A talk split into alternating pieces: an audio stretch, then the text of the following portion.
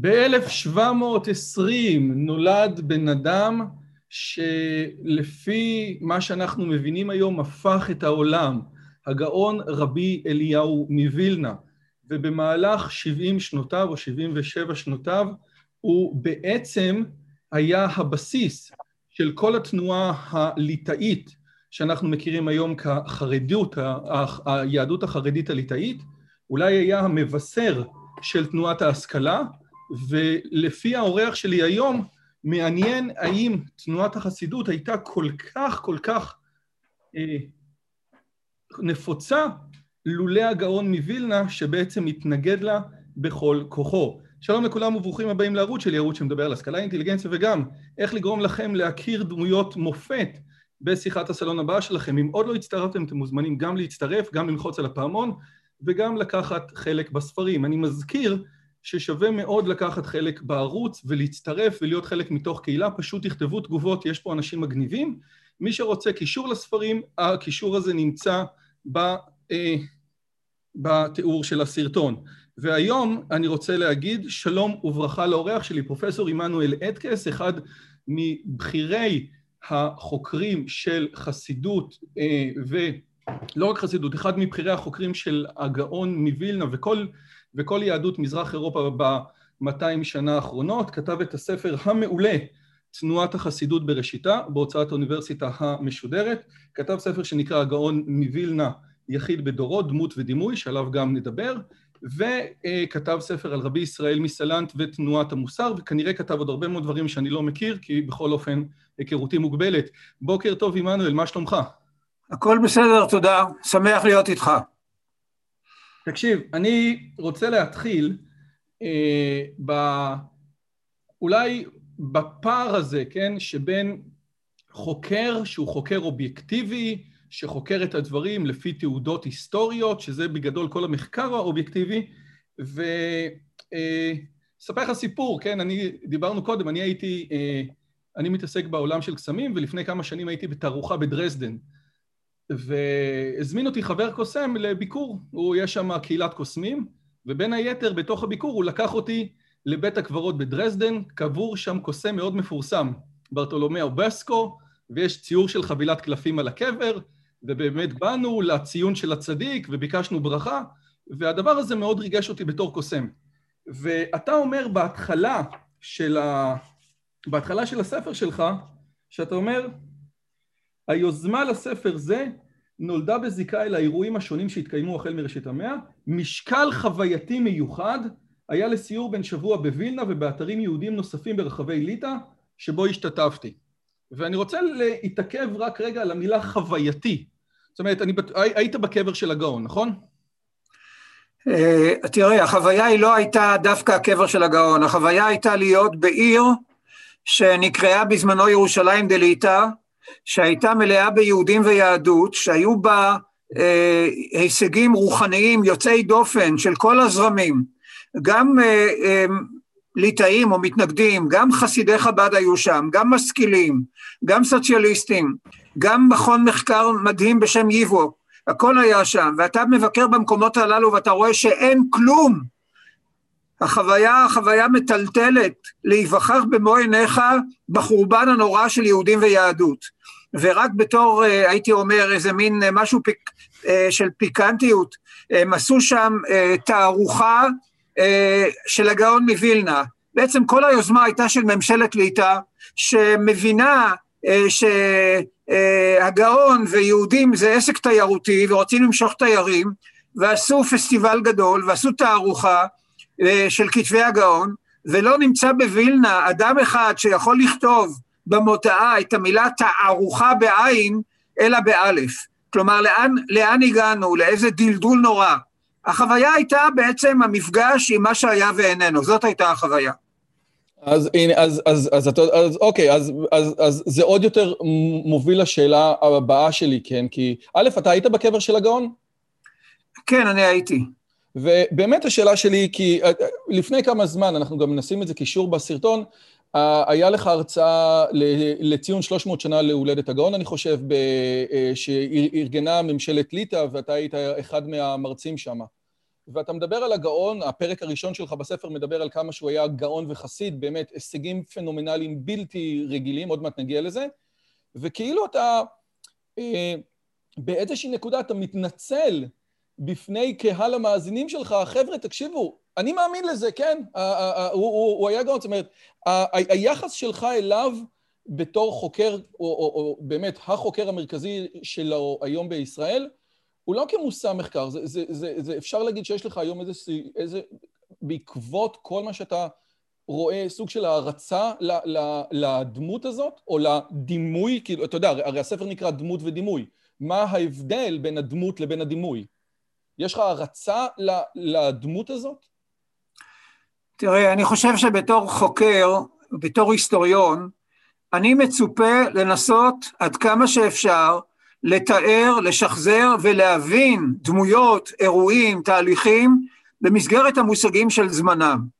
אני מסתכל על זה מריחוק ביקורתי, כלומר, אני יכול מצד אחד לקבל בצורה מאוד מאוד, הייתי אומר, באמון, עדויות של אנשים שהיו סביבו והעידו עליו, והעידו על אה, הישגים ויוצאי דופן ועל איכויות יוצאות דופן, אני מאמין להם, אני מבין ומעריך את ההתרשמות שלהם ממנו, ואת העובדה שההתרשמות הזאת הייתה הבסיס ליצירת מיתוס, עוד בחייו ולאחר מותו, ואני מבין שהוא היה סמל חשוב מאוד בדורו ובדורות הבאים, וכל זה לא אומר שאני היום בחיים הפרטיים שלי אה, הולך בדרכו של הגאון מווילנה. יש לי ערכים אחרים, יש לי, אה, הייתי אומר, השקפת עולם אחרת, כלומר, יש כאן הפרדה בין הערכה אה, גדולה לאיש הזה במושגי זמנו ומקומו, אה, והשפעתו על ההיסטוריה היהודית, לבין זה שאני, יש לי את הדרך שלי ואני לא בהכרח ליטאי.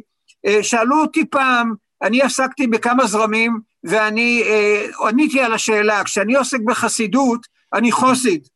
כשאני עוסק במתנגדות, אני מסנגד. כשאני עוסק במוסר, אני מוסרניק. וכשאני עוסק בהשכלה, אני משכיל. מה זאת אומרת? שבכל פעם שאני עוסק באיזשהו זרם, אני משתדל, אני חושב שאני חייב שתהיה לי אמפתיה כדי להבין את האנשים הללו מתוך העולם שלהם ולכבד אותם. זה לא אומר שהיום כעבור אה, כמה וכמה דורות בחיים שלי, אני בהכרח בזרם זה או אחר. זאת התשובה לשאלתך. אז, אז אוקיי, אז בעקבות התשובה ובעקבות מה שאני, איך אומרים, הכנתי לקראת הפגישה שלנו, אני ראיתי, אני קראתי אתמול את הניתוח של, אה, את המאמר הספד של דוד אסף בעקבות המוות של מנדל פיקאז'. שהוא... פייקש, פייקש. פייקש. נו, כן. זה, זה הבעיה, שאתה רואה את זה רק מהספרים. והטענה שלו הייתה זה ש... אה, קודם כל באמת דמות בלתי רגילה, אבל בסופו של דבר, שהוא למד חסידות ושהוא עסק בחסידות, הוא לא היה חסיד, כן? הוא אומר, אפילו, הוא אומר, אפילו הספר שלי, דרך מלכות, כן? שכולם, שמי שהתנגד לו, התנגד מזה שאני מציג את אה, רבי ישראל מרוז'ין כאחד שהוא אנאלפבית, הביקורת שקיבלתי מפייקאז' היה שאני לא, איך אומרים? שאני לא נכנסתי בו מספיק. והשאלה היא כזאת, כשאתה, אתה אומר, כשאני לומד חסידות, או כשאני חוקר חסידות, אני חוסיד. אתה חושב שהדבר הזה תקף ל, ל, ל, ל, לגדולי החוקרים שלנו במאה ה-19, ואני מדבר על גרץ, דובנוב, אה, וילינסקי, נכון? זה השם? זאת אומרת, האם כשהם הגיעו... וילנסקי, וילנסקי. וילנסקי. האם כשהם הגיעו למחקר שלהם, האם הם הגיעו מתוך ראייה שאתה מגיע, או שהם הגיעו מתוך ראייה מאוד מאוד מאוד מגמתית, כמו שאחרי זה, כמו שנגיד, שהביוגרפים החסידים מגיעים מתוך ראייה מאוד מגמתית. אוקיי, okay, אה, הדוגמאות שהבאת הן דוגמאות מצוינות לנקודת מבט אה, מגמתית. תראה, גרץ שהיה גדול ההיסטוריונים היהודים במאה ה-19, אין מה לעשות, הוא היה חניך, אה, הוא גדל על ברכי תנועת ההשכלה היהודית, ותנועת ההשכלה היהודית בגרמניה שקמה בעשורים האחרונים של המאה ה-19, היא בעצם הייתה אה, ניזונה באופן מאוד מאוד משמעותי מתנועת הנאורות האירופית. והמגמה שלה הייתה מגמה רציונליסטית. אז אם המשכילים כמו מנדלסון ואחרים, ובעקבותיהם גם וייזל, היחס שלהם למיסטיקה היה יחס מאוד מאוד מסויג ומנוכר. מנקודת המבט שלהם, הקבלה, המיסטיקה, החסידות, זאת אימוטציה לא חביבה של היהדות, לא לגיטימית, לא אותנטית של היהדות. ולכן גרץ כותב באותו זמן שמנדלסון התחיל להאיר את שמי היהדות עם אור ההשכלה, הבעל שם טוב החשיך אותה עם חושך החסידות. אתה מבין? אז זאת נקודת המבט המאוד מגמתית של גרייץ. דובנוב זה כבר שלב אחר, דובנוב חי מאוחר יותר. דובנוב כידוע אה, גדל ברוסיה, הוא כתב בסוף המאה ה-19, ראשית המאה ה-20, הוא נרצח על ידי הנאצים בראשית שנות ה-40, והוא גם מאוד הושפע מן ההשכלה, אבל הייתה לו כבר גישה שונה. ודובנוב אה, ראה את החסידות בראשיתה כריאקציה למה שהוא קרא הדת הרבנית. בעיניו דווקא הגאון מווילנה היה מי שהוביל מהלך של הייתי אומר יהדות רבנית קפואה שמדקדקת בקוצו של יהוד, שמעמיסה על היהדות, על היהודי המסכן אה, אה, ערימות של כל מיני איסורים וחומרות ודורשת ממנו לימוד תורה שהוא פלפול יבש, זה, זה כמובן הכל סטריאוטיפים. שלא אה, נכונים, ואתה מוכיח בספר שלך אחד לאחד שאין שום דבר שמרני בתורתו של הגהון.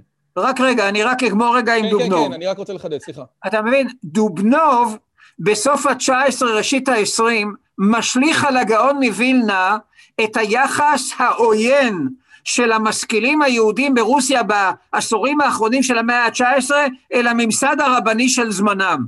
הם רואים בממסד הרבני של זמנם את המכשול הגדול בתהליך המודרניזציה, ההשתלבות של היהודים בחברה המודרנית, אמנציפציה וכך הלאה.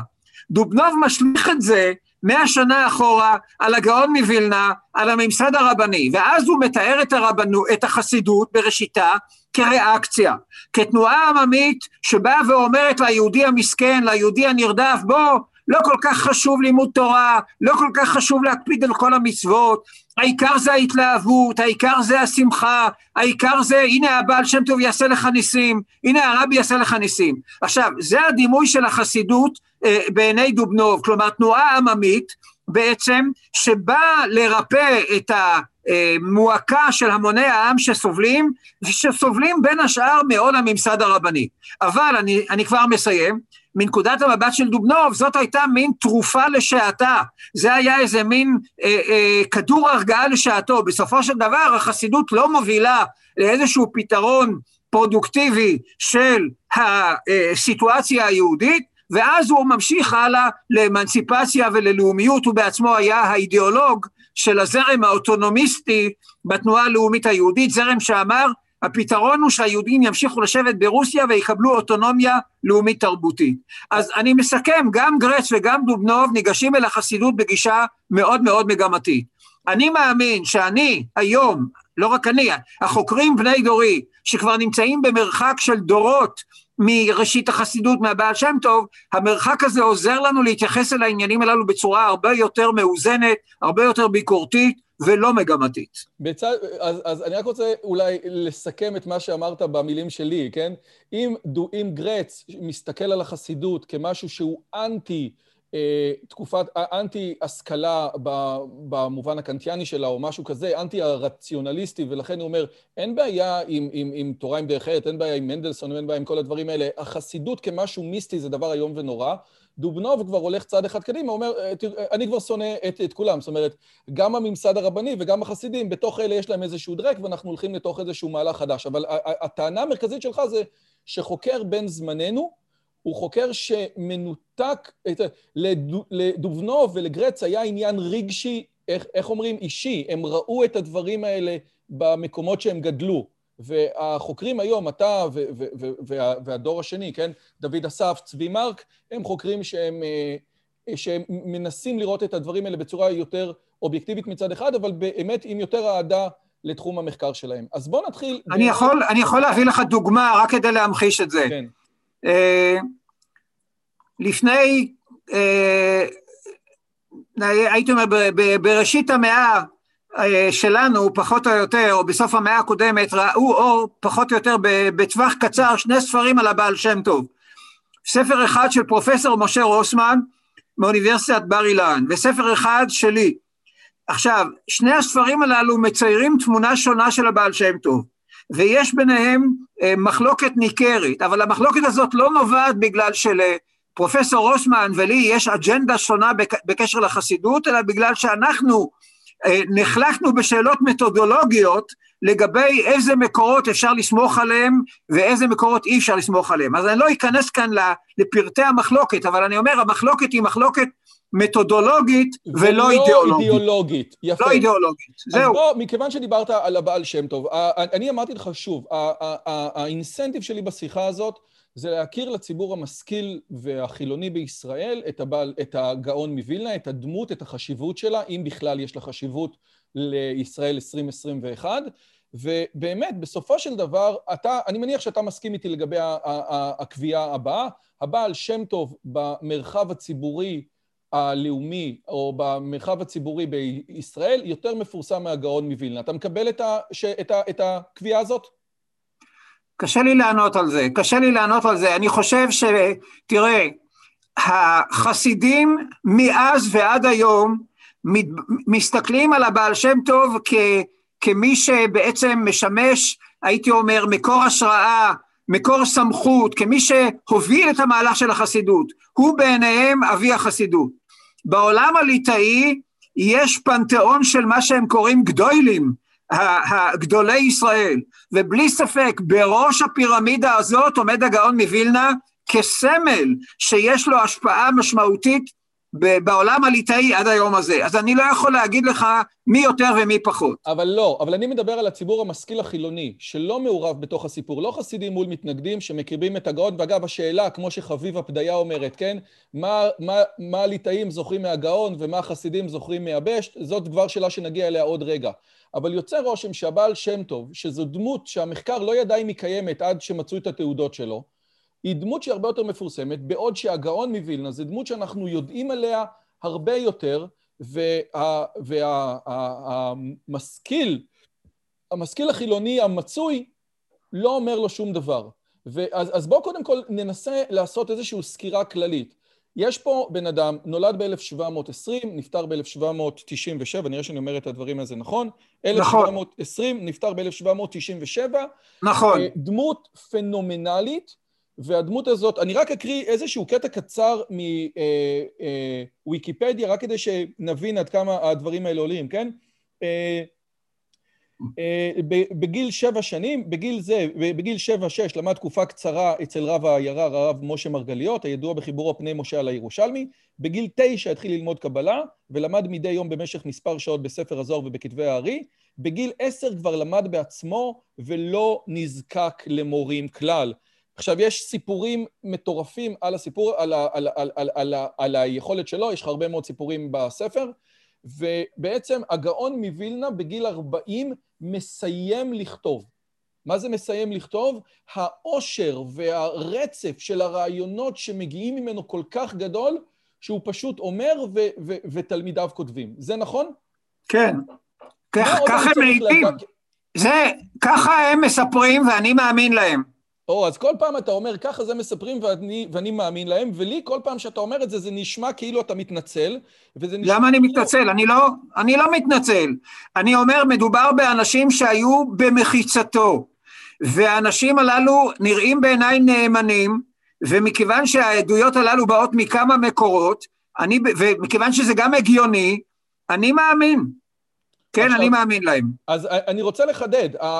אני לא מאמין, אני לא מאמין לכל מה שקראת מוויקיפדיה, כן? לא כל הדברים הללו מבוססים על עדויות. אני מסתמך על עדויות של אלה שחיו במחיצתו, היו תלמידיו הקרובים. אז בואו ניתן דוגמה, רבי חיים מוולוז'ין, שזה גדול תלמידיו, מייסד ישיבת וולוז'ין, כולם מסכימים, כאילו גם כולם מסכימים בתקופה של הגאון שזה גדול תלמידיו, מספר כמה דברים, מספר שהוא בא אליו לגבי מסכת שבת, אם אני זוכר, ולמד אותה כבר איזה, עבר עליה אה, 20 פעמים או 14 פעמים, ואומר לו, עדיין מסכת שבת לא יושבת אצלי טוב, ואז הגאון צוחק ואומר לו, מה אתה מדבר? זה, זה, 101 אה, אה, זה רק ה basic, ומשם אנחנו חוזרים ולומדים. כן. הסיפור למשל, אשרי יושבי ביתך, שאחד אמר לו, אומר לו, אתה, אתה יודע את אשרי? תגיד אותו הפוך, איזה מזמור בתהילים שהוא מזמור מהתפילה, כולם מכירים אותו בעל פה, אומר, אם אתה יודע אותו כמו שצריך, תגיד אותו הפוך, נראה אותך. אה, ורבי חיים וולוז'ין, שהוא דמות אגדית, זאת אומרת, מחבר ספר שנקרא נפש החיים, ספר עמוק מאוד, אנחנו יודעים כמה שהוא היה אה, אה, דמות בלתי רגילה, אומר שבשום פנים ואופן לא לקרוא לו תלמיד של הגאון, כי אין שום קשר בין רמת היכולות והאיכויות של הגאון מווילנה ובין רמת היכולות והאיכויות שלו עצמו, נכון? מה זה אומר לנו משפט כזה? מה אני אומר? אני אומר שמדובר ב... אני חושב שאתה שם את האצבע על עדות מאוד מעניינת. תראה, בלי ספק רבי חיים מוולוז'ין היה אה, תלמיד חכם ממדרגה מאוד גבוהה, אבל הוא מעריץ את הגאון, והוא מעריך שהגאון הוא מעל ומעל ומעבר למה שהוא בעצמו יכול להשיג. ואני מאמין לו. זאת, זאת ה, הייתי אומר, זאת האמת הפנימית שלו, שהוא מחלק אותה איתנו הקוראים את ספרו, אני מאמין לו, הרי אין לנו כל, כלים אובייקטיביים למדוד את הגאונות של הגאון לעומת ההישגים של רבי חיים. אנחנו מדברים על, ה, אה, הייתי אומר, על האמת הפנימית, האמת הנפשית, האמת הפסיכולוגית של אדם שהוא מעיד עליה, ולכן אני מאמין לו. ואני חושב שזה נותן לנו מושג למה הגאון הפך להיות כבר בימי חייו, בעיני הסובבים אותו, לדמות מיתולוגית. ואותם אנשים שסבבו אותו, כמו רבי חיים, והם היו מעטים, כי הגאון מווילנה לא בא ברבים, הוא ישב בבית, היו מעט מאוד אנשים שזכו להיכנס ולהיות במחיצתו וללמוד איתו, אבל אלה אנשים שהיו הסוכנים שהפיצו את הדימוי שלו ברבים. אגב, ו... לפי הסיפור, לפי האגדה, כשאחותו הגיעה לבקר אותו, הוא אמר לה, אין לי זמן, ניפגש בעולם, בעולם האמת. אתה, אתה יש, מניח ששמעת את הסיפור הזה? בהחלט, זה לא סיפור, יש כמה עדויות שהפרישות שלו, הייתי אומר, המאפיין המובהק ביותר של אורח חייו זה פרישות.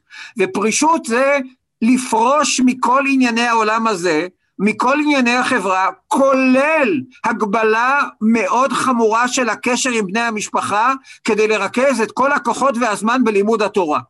עכשיו, אני לא בא ואומר שאני ממליץ על המתכון הזה, אבל זה מה שהוא עשה. וכך הוא הגיע להישגים שלו, והמתכון הזה של פרישות היה גם בגדר מופת לאחדים מתלמידיו. אוקיי, okay, אז בוא, אני, אני, אני, אני, בהקשר הזה, העדות, יש לנו עדות מעניינת שאתה מביא בספר שלך, זאת אומרת, אה, אה, שלמה מימון, כן, שיחסו ליהדות הרבנית לא היה אה, חיובי בלשון המעטה, מדבר על מפגש עם שתי דמויות. דמות אחת זה בעצם המגיד ממזריץ', שהוא מתלהב ממנו ואחרי זה הוא פחות מתלהב ממנו, ואז את הגאון מווילנה, ועליו הוא באמת גומר את ההלל ומשבח אותו לגמרי. והשאלה היא, זאת אומרת, אם שלמה מימון, כן, שיחסו לרבנות הוא כזה איום ונורא, מדבר ככה על הגאון, זה כבר אומר. יש לנו מקורות חיצוניים של... לא, לא, לא, לא. אה, רועי, אני מתנצל, אני לא זוכר פגישה של שלמה מימון עם הגאון מווילנה, אני חושב שזה אגדה. תשמע, אה, מכיוון שהגאון הפך להיות דמות מיתולוגית, גם נרקמו מסביבו אגדות חסרות שחר. ובין השאר, אתה שומע אותי? אני מקשיב לכל מילה. אה, יופי. לא, כי אתה מסתכל, אני רוצה לא, לראות אותך בעיניים. לא, היה עכשיו, אני, אני הבאתי, הבאתי, אני אגיד לך את, ה, את האמת, את הציטוט הזה הבאתי מוויקיפדיה, ושם עשו רפרנס לספר שלך לחלק השני, שם עשו רפרנס לספר שלך לחלק השני, אני זוכר שבחיי שלמה מימון אני לא מצאתי את זה, אבל... אוקיי, אז בוא, בוא נעמיד את כן. הדברים על דיוקם, רק או, רגע. נו, אתה פה, בוא, בוא, בוא אתה תגיד לי.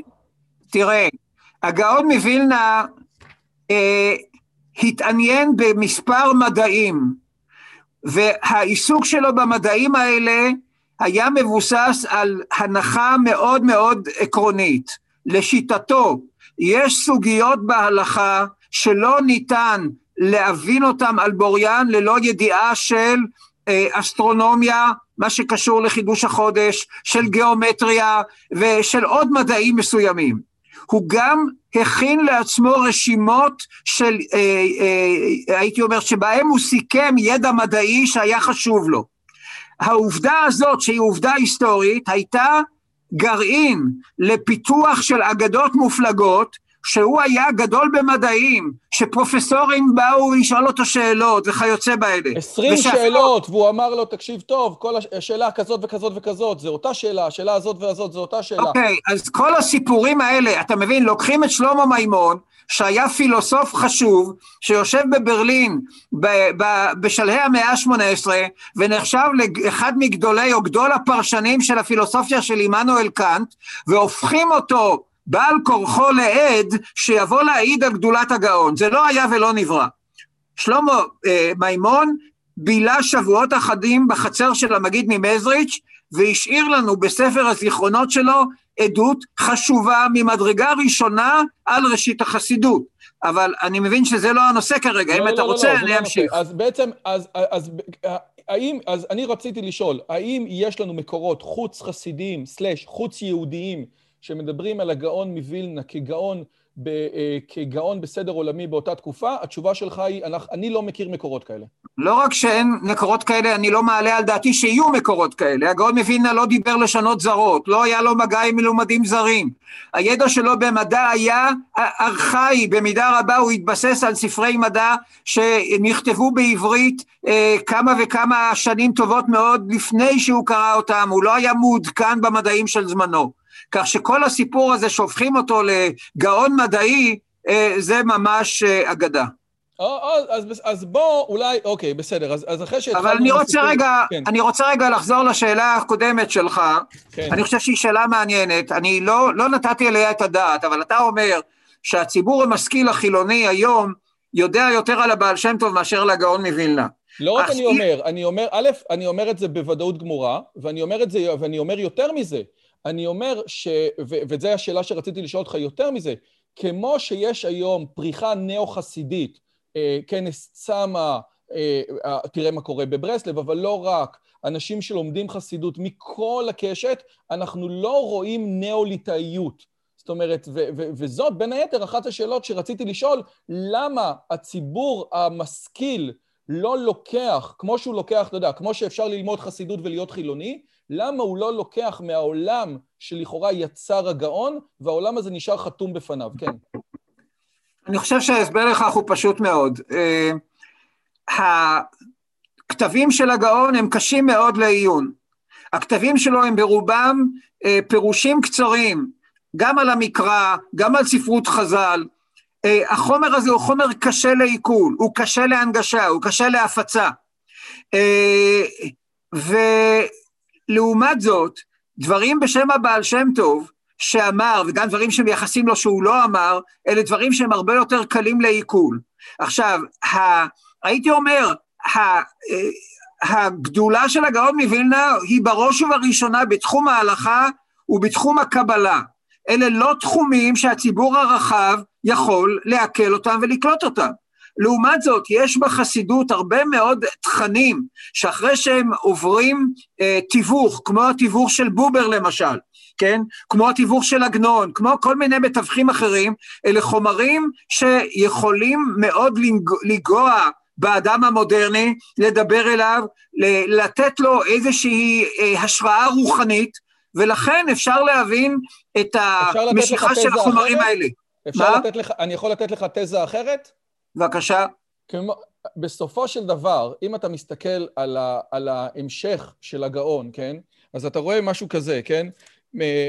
אה, הגאון נגע גם ביסודות מדעיים, אני לא אומר שהוא היה מדען, אבל מבחינתו הוא, הוא, הוא אתה יודע, הספר איל המשולש, זה ספר סוג של גיאומטריה שהוא מחבר, איל. שלו, איל, איל. אתה רואה כמה, זה הבעיה שאתם כותבים בלי ניקוד, מה אני אעשה? מה אני אעשה? תמשיך הלאה.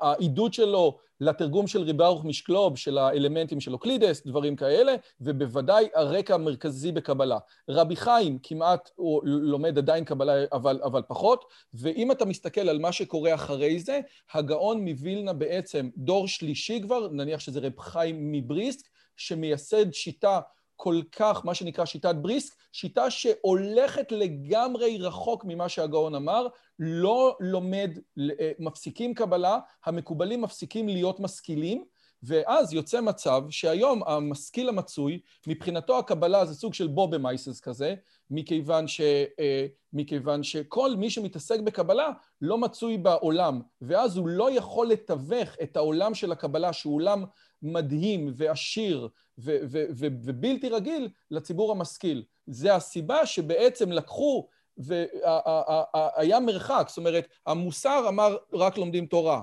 והמשכילים אמרו רק עושים כזה, והעובדה שקבלה והשכלה לא הולכת ביחד, בעצם הרחיק את הקבלה. אני חושב שיש מאוד מה, מה לקבלה להגיד לאדם המשכיל, רק צריך לתווך את זה דרך אנשים שמכירים גם קבלה וגם השכלה. מה אתה אומר? אני אומר שאתה מערבב פה, אני חושב, שני דברים. אתה שמת את האצבע על תופעה מאוד מעניינת, וזוהי תופעה שאין לי כרגע הסבר אה, ברור או הסבר ודאי, וזוהי, ה, הייתי אומר, הנטישה של הקבלה בעולם הליטאי. היום בעולם הליטאי, ולא רק היום, מי, הייתי אומר, אמצע המאה ה-19, העולם הליטאי, הישיבות הליטאיות, נטשו את הקבלה. זה לא רק שהגאון מווילנה מקובל, הגאון מווילנה מקובל, רבי חיים מוולוז'ין, תלמידו מקובל, רבי זונדל מסלנט, שהוא תלמידו של רבי חיים מוולוז'ין מקובל, ואז קורה דבר מעניין. ורבי ישראל רבי, מסיים ר... הכל.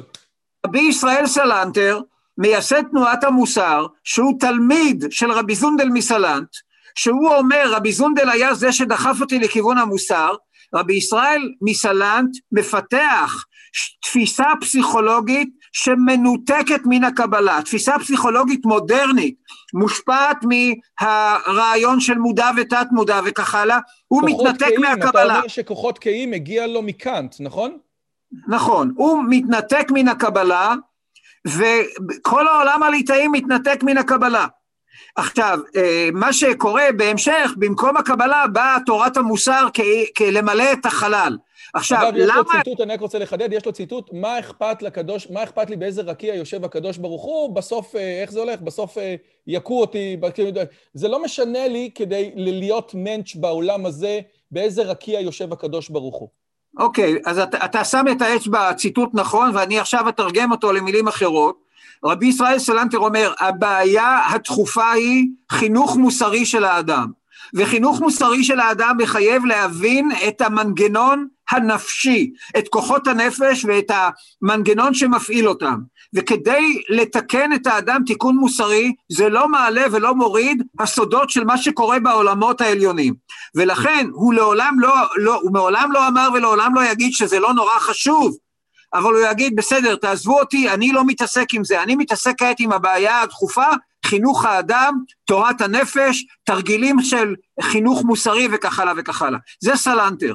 אבל בכלל, לא רק סלנטר, בעולם הליטאי נטשו את הקבלה. ואני מודה על האמת שאין לי כרגע לתת לך הסבר ברור למה, אני מניח שיש אנשים שיכולים להציע הסבר, אולי בשיחה אחרת נחזור לזה. עכשיו, זה דבר אחד, אבל מצד שני, אני חוזר לכיוון אחר. דווקא בעולם המדעי, דווקא בעולם האקדמי, בעקבות המפעל של גרשום שלום, יש מזה כמה עשורים פריחה עצומה בחקר הקבלה. פריחה עצומה. אלא שהספרות המחקרית הזאת היא לא קלה והיא לא נגישה לאדם המשכיל שלא משקיע מאמץ רציני להיכנס לתוך העולם הזה. הרבה יותר קל לקרוא סיפורי חסידים, הרבה יותר קל לקרוא סיפורים של רבי נחמן מברסלב. ולכן אני חושב שהפריחה המחקרית הזאת עדיין לא נותנת את אותותיה בציבור הרחב.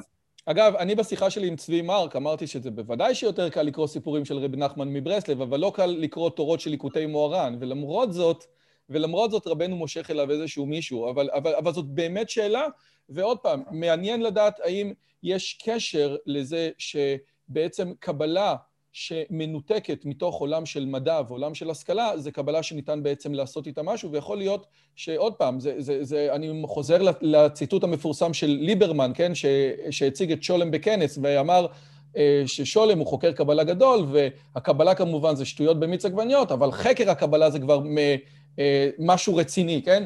זאת אומרת, המשכיל בדמות של ליברמן, לא רואה בקבלה משהו שיכול לתרום לו או להגיד לו לגבי העולם, בין היתר בגלל שמקובלים לא מכירים את העולם. יכול להיות, אבל עוד פעם, זה, זה, זה סתם אה, אה, אה, איזושהי מחשבה. עכשיו, החזון איש שראה את עצמו כממשיכו של הגר"א או כתלמידו של הגר"א, שמדבר שהוא חיכה לגיל 40 כדי, עד שהוא יוכל לחלוק על הגר"א, דיבר על המשימה שלו. היה לו משימה להציל את עולם התורה אחרי מה שקרה בשואה. מה לפי דעתך, לגר"א הייתה משימה, אה, אה, משימה לאומית כנגד אה, עיניו? זאת אומרת, משהו בסגנון של להחזיר עטרה ליושנה כמו הרב עובדיה, זאת אומרת, להחזיר את הפסיקה למקורות הראשוניים, לעשות האדרה, או שכל הדברים שהוא עשה, ואתה מדבר בספר, זה פשוט פועל יוצא של ללמוד תורה בצורה רצינית. היה לו איזושהי משימה או בעיה שעמדה כנגד העיניים שלו? אני חושב שהיו לו שתי משימות לאומיות. משימה אחת היא בנושא שלא נגענו בו עד כעת, והוא ההובלה, היוזמה, ההובלה וההנהגה של המאבק כנגד החסידות בשלושת העשורים האחרונים של המאה ה-18. זאת השאלה הבאה שלי, תראה, אמיתי. אוקיי, אז לא, זאת, זה... המס... זאת הייתה משימה לאומית. עכשיו צריך להבין, אה, מנקודת המבט שלו, החסידות בראשיתה הצטיירה, התפרשה כתופעה של מינות, אה, כתופעה של מינות. עכשיו, ברקע הייתה הטראומה של השבתאות.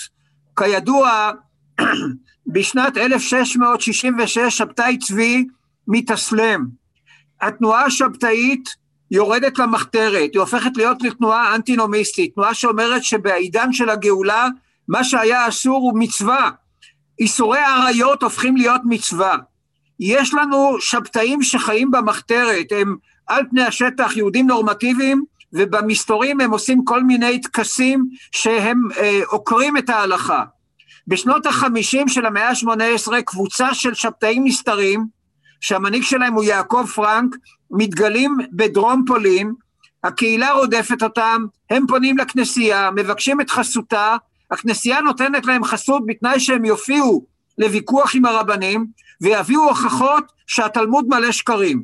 הם עושים את זה, ההגמון, הבישוף, מחליט שהם הוכיחו את העניין, הוא אוסף את קרחי התלמוד ושורף אותם בכיכר העיר. מאוחר יותר, הם מתבקשים על ידי הכנסייה להעיד שהיהודים אכן משתמשים בדם של נוצרים כדי לאפות מצות, והם גם מופיעים בוויכוח פומבי כדי להוכיח את הטענה הזאת. זה היה אירוע טראומטי שקרה בשנות החמישים, כלומר כעשרים שנה לפני שהגאון מווילנה מתחיל להוביל את המהלך נגד החסידות. כשהוא מקבל עדויות, הרי הוא לא נמצא בשטח, כל מה שהוא יודע על החסידים זה מה שמספרים לו. מספרים לו שיש כאן אנשים שמתנהגים בצורה פרועה, שבזמן התפילה הם צועקים וקופצים, שעושים עמידת ראש, עמידת ידיים, שהם מזלזלים בתלמידי חכמים, שהם מפרשים את הזוהר פירוש מסולח, כל מיני עדויות, הוא מגיע... מאוחר, למס... קמים מאוחר לתפילה. אה, כן, קמים מאוחר. הוא מגיע למוס... למסקנה שמדובר בתופעה של מינות, ולכן הוא רואה שליחות לאומית ממדרגה ראשונה להוביל מהלך של מאבק כנגד החסידות. בדיעבד כמובן מתברר שהוא טעה, החסידות לא הייתה תנועה של מינות, וכך הלאה וכך הלאה וכך הלאה. אבל זאת הייתה משימה לאומית שהוא ניסה להוביל אותה, וכל עוד הוא חי, הוא לא היה מוכן להתפייס עם החסידים ועם החסידות. כל הניסיונות להתפייס איתו עלו בתוהו. מה המשימה משימה... השנייה? המשימה השנייה זה לחלץ את לימוד התורה מן הסטייה שהתבטאה בשיטת לימוד שהתפתחה בעולם הישיבות במאות ה-16 וה-17, שנקראת שיטת הפלפול והחילוקים. זאת הייתה שיטת לימוד שהייתי אומר טיפחה וירטואוזיות לוגית שמתבטאת בבניין של קושיות ותירוצים, אבל הבניין של הקשיות והתירוצים היה בעצם פורח באוויר. כל הבניין הזה היה בגדר סטייה מן האמת של הטקסט, מן הפשט של הטקסט. והשיטה הזאת פרחה, היא הפכה להיות מאוד אופנתית. הראשי ישיבות שהיו מסוגלים להגיד, קראו לזה להגיד חילוק, שהיו מסוגלים להגיד שיעורים בשיטה הזאת, הפכו להיות מאוד מאוד אה, מפורסמים ומכובדים, והגאון, הוא לא היה הראשון שנלחם בזה, גם המהר"ל מפראג נלחם בזה, גם רבי ישעיהו הורוביץ, בעל שני לוחות הברית, נלחם בזה, אבל הגאון מווילנה ראה משימה ממדרגה ראשונה להחזיר את לימוד התורה לדרך הנכונה. וזה מה שהוא עשה בשיטת הלימוד שלו, ובזה הוא השפיע על תלמידיו, ולמשל רבי חייבי ולוז'ין, בישיבת ולוז'ין, מיישם את שיטת הלימוד של הגאון, שעיקרה אה, ללמוד לאמיתה של תורה, לא חשוב כל מיני זיקוקים דינור של קושיות ותירוצים, אם הם לא משרתים את הבנת האמת של הטקסט. כן, למרות שאפשר להגיד ששתי דורות אחרי זה רב חיים מבריסק בא ובעצם סוגר את המפעל הזה, לפחות באסכולת בריסק. אסכולת בריסק, אתה מוכן לקבל שהיא מתרחקת ממטרתו הראשונית של הגאון? לא, אני לא חושב שהיא מתרחקת, היא מציעה, הייתי אומר, שיטה מאוד מתוחכמת של ניתוח טקסט, אה, שנותן אה, תנופה עצומה ללימוד, שמביא ללומדים הרבה מאוד, אה, הייתי אומר, עניין, אבל יש גם חולקים על השיטה הזאת. עד כמה שאני יודע, החזון איש לא תמך בשיטה הזאת, אבל זה כבר רחוק מענייננו, והייתי מעדיף לא להיכנס לזה. אז אגב, אני רק רוצה להסביר לקהל מה זה שיטת הפלפול והחילוק. אני אתן איזושהי דוגמה שהיא דוגמה שנותנים ב, על פורים, כן? אבל, אבל זה לא רחוק מהאמת. הרי אנחנו אוכלים אוזן המן. איך אפשר לאכול אוזן המן, והמן הרי היה תלוי על עץ חמישים אמה. ואנחנו יודעים שמעל עשרים אמה העין לא שולטת, שהרי סוכה שגבוהה למעלה מעשרים אמה פסולה. אז איך אפשר לאכול אוזן המן עם בשר שנעלם מן העין אסור? אלא, אומרת הגמרא במקום אחר, בבבא מציע, מתי זה לא קיים? אם עשה, בבס, אם עשה בדבר צורה, כמו משולש. מכיוון שאוזן המן זה משולש, אפשר לאכול. אז זה בדיחה, אבל בסופו של דבר זה איזשהו מהלך של איזושהי שיטה לוגית שבעצם לאט לאט יוצאת, או, או בעצם הקשר שלה ובין הטקסט המקורי הולך ונהיה כמה שמאוד אה, אה, מאוד קטן. עכשיו, אני רוצה... אולי, אולי אה, תעצור שנייה, תראה, על שיטת הפלפול נכתבו כמה מחקרים חשובים. אולי אחד הדברים החשובים ביותר שנכתבו זה מאמר של פרופסור דימיטרובסקי, שהיה פרופסור לתלמוד באוניברסיטה העברית, הוא אה, פרסם מאמר שנקרא על דרך הפלפול, המאמר הזה נמצא בספר היובל לפרופסור שלום ברון, והוא מביא שם דוגמאות, ויש עוד כמה מחקרים אחרים. אני רק רוצה להעמיד אה, את העניין על דיוקו. אה, בעלי הפלפול לקחו את דף הגמרא, הם לא למדו את הדף הזה בתוך הקשר רחב, אלא הצטמצמו בדף אחד, והיו מדקדקים במבנה של הדף, ושואלים כל מיני שאלות על למה זה נאמר קודם ולמה זה אחר כך, ולמה במילה הזאת ולא במילה הזאת וכך הלאה וכך הלאה. עכשיו, השאלות הללו היו הרבה פעמים שאלות מלאכותיות, שאלות מאולצות, שאלות שהן לא חיוניות. ומכיוון שהשאלות הן מלאכותיות, התשובות גם כן היו מלאכותיות, וכך היו בונים את הבניין הזה באוויר. אבל במה זה שונה, עמנואל, ממה שהמהר"ל כותב כמה שנים קודם, כמה זה? המהר"ל אלף שקל, כאילו 150 שנה קודם, פחות או יותר, ואז הוא אומר, הרי בדרך החיים אני חושב שהוא מדבר על uh, מסכת אבות, הוא צועק על זה ש... אה, ש, שהדף גמרא מודפס עם תוספות, שלפני שהתלמיד מבין את הסוגיה, זורקים אותו לסוגיה אחרת. הרי המהר"ל ממש הרבה, אתה אומר את זה בעצמך, המהר"ל כבר צועק על הרעיון הזה אתה יודע, כשאומרים בין חמש למקרא ובין חמש עשרה לתלמוד, הוא אומר, אנחנו לא לומדים חמש שנים משנה. אז הגר"א בעצם הוא רק צועק יותר חזק את מה שהמהר"ל צועק כמה שנים קודם, או שהגר"א בהקשר הזה מביא משהו חדש? כי עוד פעם, המהר"ל גם אומר את אותם דברים פחות או יותר 150 שנה קודם. תראה, המהר"ל מתח ביקורת מאוד נוקבת על דפוסי החינוך המסורתיים. אה, שמתחילים ללמוד גמרא בגיל מוקדם מדי, שלא לומדים את המשנה כתחום בפני עצמו וכך הלאה וכך הלאה. דרך אגב, יש ספר מאוד חשוב שנקרא משנתו הפדגוגית של המהר"ל מפראג, כתב אותו פרופסור לחינוך, עליו השלום, אהרון קליינברגר, היה פרופסור לחינוך באוניברסיטה העברית. אז כאן מדובר על ביקורת על שיטת החינוך. גם הגאון מווילנה דגל בשיטת חינוך רציונלית, שבה עוברים משלב לשלב בצורה מדורגת. גם הוא ייחס חשיבות גדולה ללימוד המשנה. אבל החידוש של הגאון מווילנה הוא לא בדרכי ההוראה והלימוד, אלא קודם כל בדרכי הלימוד של הלמדן עצמו. כאן החידוש שלו. והחידוש... אה, הבנתי. ואוקיי. אוקיי, טוב. בסדר. טוב, אז אני רוצה, אז מפה אנחנו, אין, אין לנו ברירה אלא לעבור לחסידות, כן? אז אנחנו נתחיל משאלות קשות ונגיע לשאלות יותר קשות, בסדר? אה, יש דעות, ממה שאני מבין, של הרב מונשטיין, כן? שבהתחלה לא היה לגר"א קשר לכל הסיפור הזה, שהחתימה זויפה, ובעצם אה, בהתחלה זה היה סיפור של קהילת וילנה שהסתבכה עם עצמה וכל מיני דברים כאלה. זאת אומרת, ויכוח פוליטי שבעצם אה, רתמו את הגר"א ללא ידיעתו לתוך הסיפור הזה, לפחות בשלב הראשון. אז השאלה היא, א', האם אתה מאמין שלפחות בשלב הראשון לא, זה, זה, זה התחיל מתוך מינים אחרים לגמרי, ורק על הדרך כאילו סיפרו לו בו במייסס, או מהדו, מהשלב הראשון הגר"א היה חלק מתוך המהלך? החתימה זויפה או לא זויפה? אוקיי, okay, תראה, אתה מזכיר תיאוריה של אה, יהושע מונשיין, אה, אדם יקר מאוד, שהלך לעולמו לפני שנים אחדות, אה, הוא היה חסיד חב"ד, שהגיע להישגים מרשימים ביותר בחקר הספרות החסידית, ותרם תרומות חשובות מאוד בכל מה שקשור להיסטוריה של הספרות החסידית. אבל בסוגיה הזאת שאנחנו מדברים עליה, התיאוריה שלו נראית לי חסרת אה, בסיס לגמרי. הוא רצה להציל את החסידים מן הכתם של גדול הדור, הגאון מווילנה, אמר עליהם שהם מינים. ולכן הוא פיתח את התיאוריה שמי שהוביל את המהלך נגד החסידות הייתה חבורת פרנסים מושחתים, פרנסים אלה המנהיגים של הקהילה, שבווילנה יש חבורת מנהיגים מושחתת שפועלת מתוך מניעים פוליטיים ורותמת את הגאון לצרכיה. הגאון משמש להם עלי תאנה. התיאוריה הזאת אין לה אחיזה במקורות, להפך, המקורות מוכיחים ממש ממש את ההפך, שמי שיזם, מי שהוביל את המהלך, היה דווקא הגאון מווילנה. וזה, אה, העובדה הזאת, שאני במחקרים שלי הראיתי אותה, מבוססת גם על עדויות של המתנגדים, וגם על העדויות של החסידים. ועד המלך, העד החשוב ביותר שמאשר את זאת, הוא רבי שניאור זלמן מילדי, האב המייסד של חסידות חב"ד.